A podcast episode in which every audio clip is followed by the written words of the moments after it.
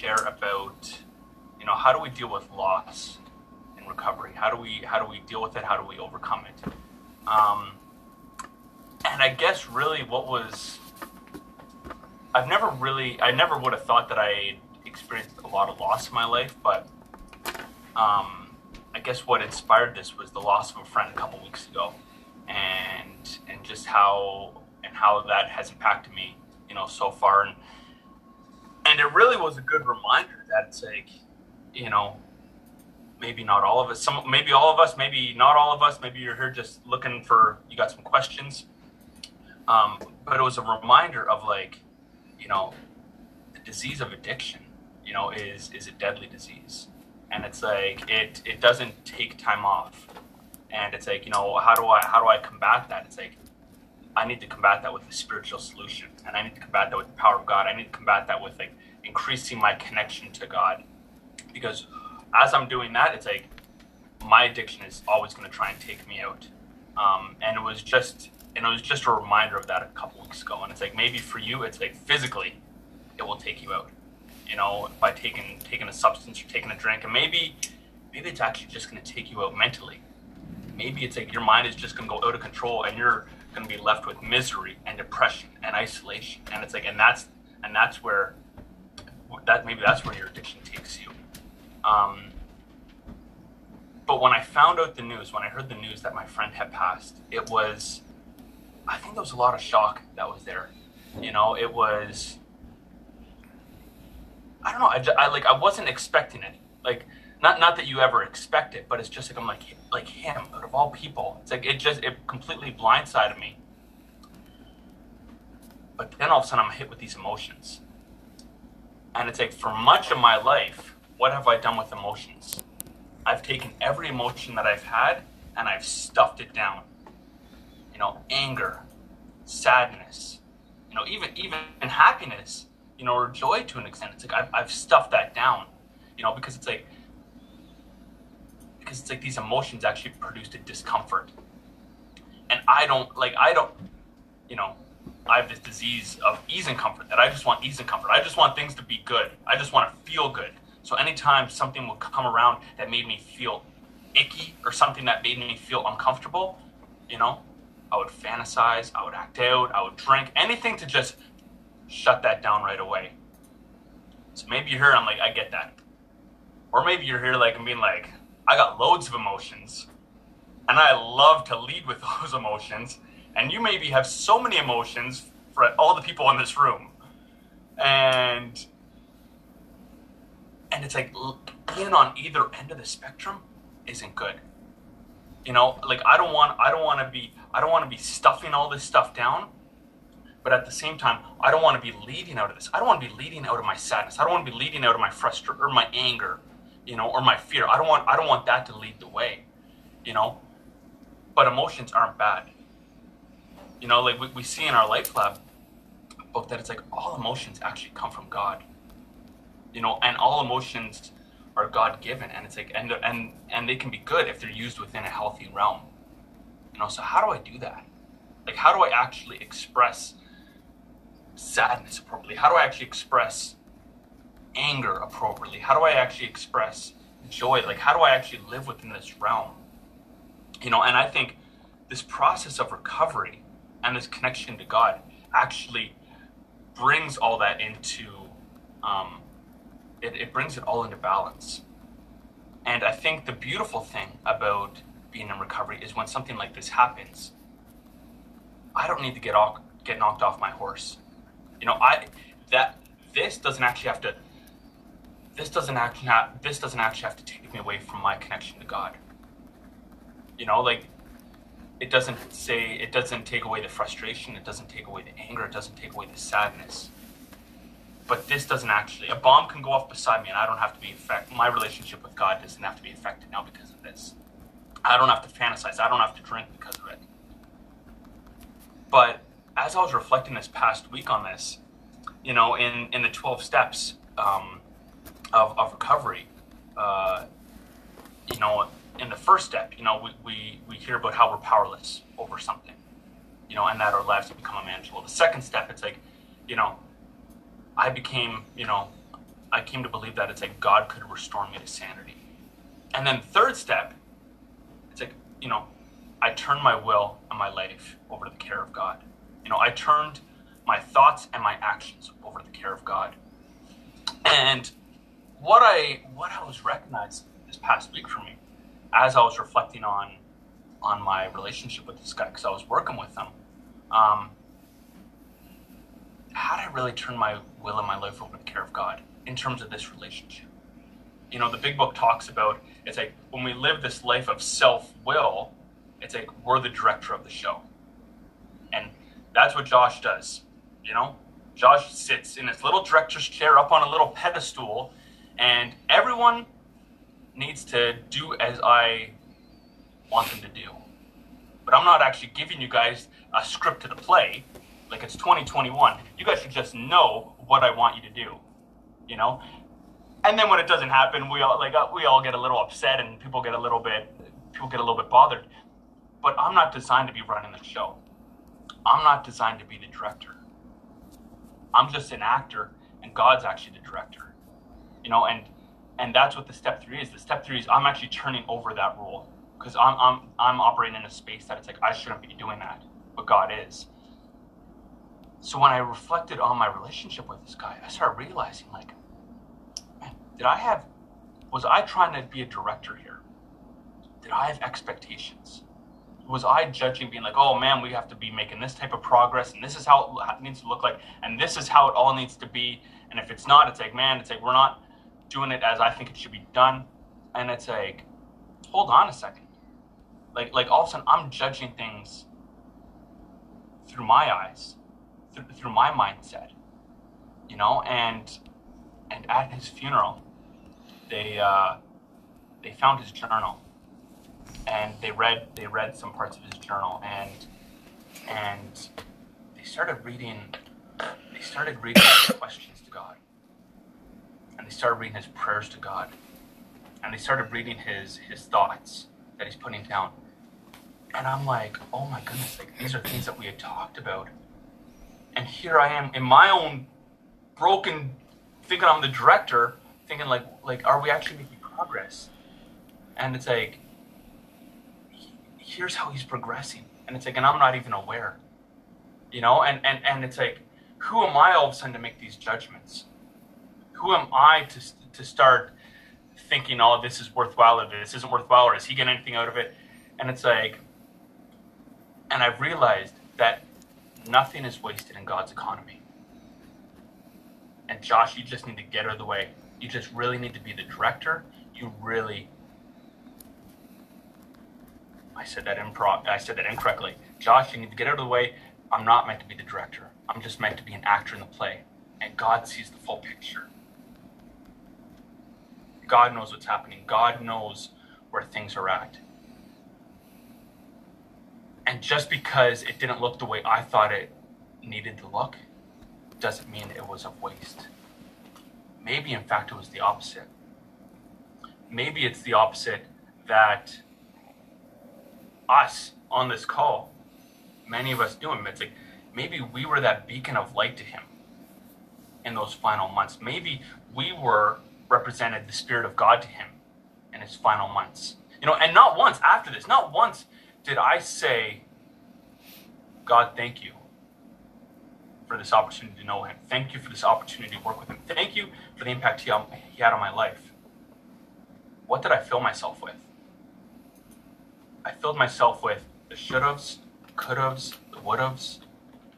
And, like, really, Josh, it's like, what if you didn't cancel that last appointment with them? You know, what if your what if your home life was okay that week and you put that aside and you and you and you met with him? Maybe you wouldn't be in this scenario. What if I put in more time? Maybe what if I met with him more? Oh, hold on a second. That sounds like the director who's talking right now. Like that sounds it's like I actually had a role to like change the outcome of this. But maybe this is how it was all supposed to be you know and and, and I, and I don't say that lightly because it's like it's still it's still very sad you know and it's still very there's still a lot of frustration with it but it's just about Josh having to step back and realize that my timing is not God's timing. And if I've if I've actually turned my will and life over to the care of God, I need to trust God that He has things under control. I need to trust God that He's the one running this.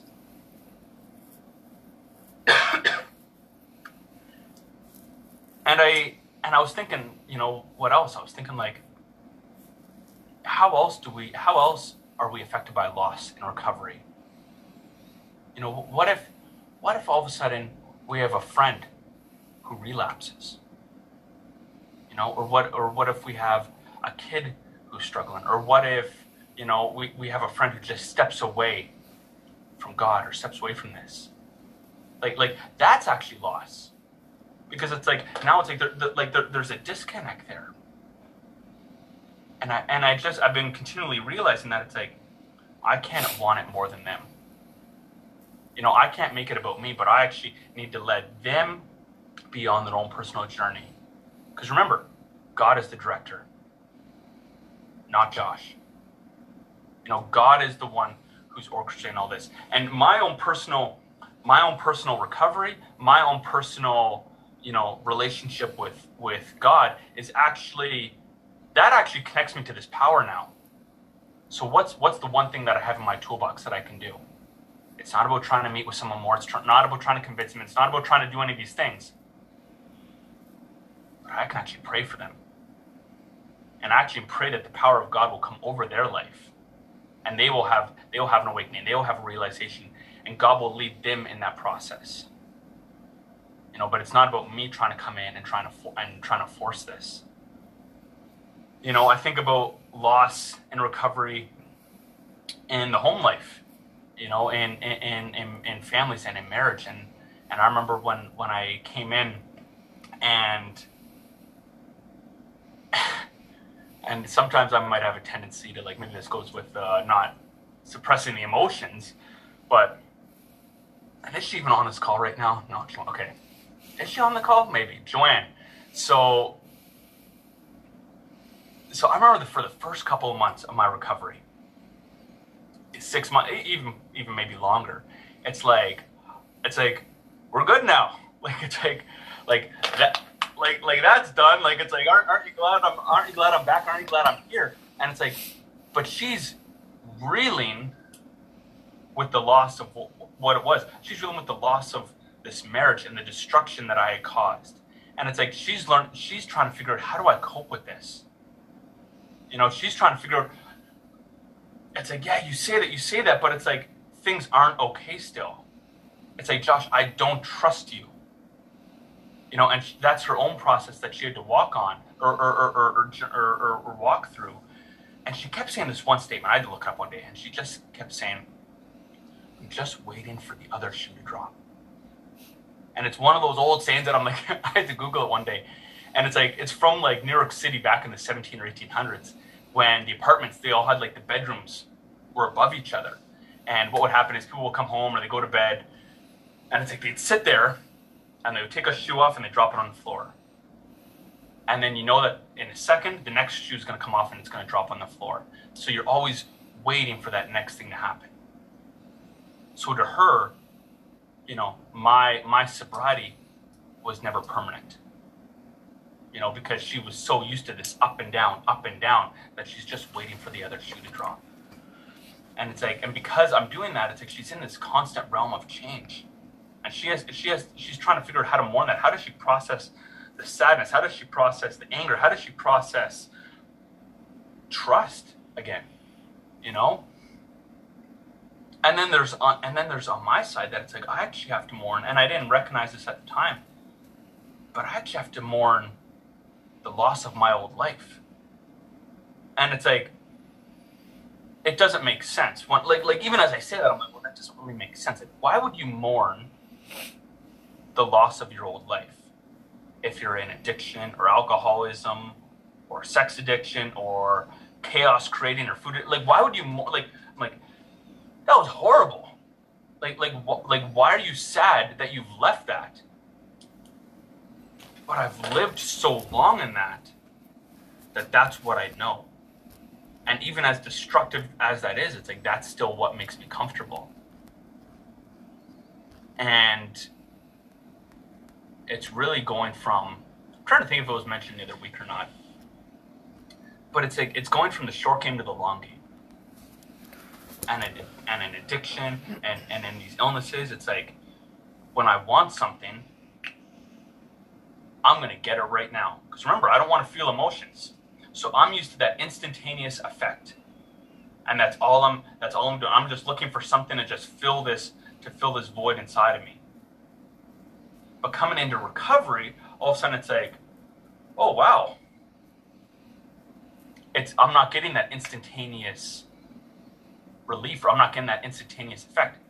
It will come. It there's promises that it will come. But at the beginning, it's just like you just got to focus on doing that next thing. You know, you gotta you gotta go to those meetings. You gotta do your work. You gotta you know do your do your Bible reading. You gotta do all these things, and it's just like, oh my goodness, it's like, what was it? No, it was John who said it last week or the week before that. It's just like, it like is my investment in this even worth it right now? You know, because it's like, it's like I'm not seeing the results why am I not seeing the results yet after one month one or month two or what whatever it is? And it's like, oh my goodness. And all of a sudden my mind, you know, being broken, being disconnected from the spirit of God, actually starts thinking, oh man, my past life wasn't that bad. I wasn't that sick. Joanne wasn't really that upset with me.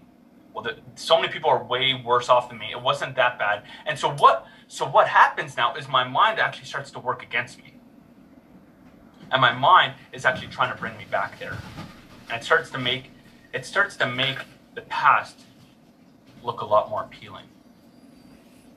You know, and it's like because I, I'm not I'm not I'm not in I, am not actually experiencing the I'm not actually experiencing, you know, the promises of recovery, the promises of of the, of this new life. And you know, in the big book, it talks about uh, you know it talks about selfishness and self-centeredness and it's like it says like that's the root of our problems you know it's like i'm driven by a 100 forms of fear self-delusion self-pity like i have hundreds of forms of this. That's what's feeding me. That's what i'm connected to. But the book also says this. The book also says says that it's like my roots are going to grasp the new soil. You know my roots are gonna my roots are not gonna be connected to this self-pity to this despair to this self-seeking to this selfishness but they're actually going to be rooted to the power of god they're actually going to be rooted in the fruits of the spirit that god offers that it's the kindness the joy the patience you know the self-control the gentleness peace serenity and Sorry.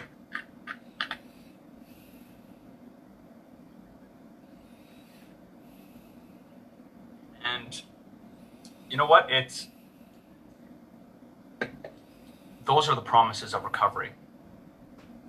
Those are the promises of recovery that it's like, you know, it's like I'm living in this old house. And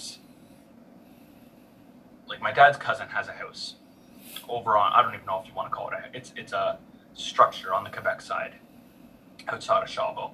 And it's like from like the 1850s. And you go in there and it's like over the course of like 10 feet, it's like there's a four inch difference in the floor and it's like it's sloping and everything else.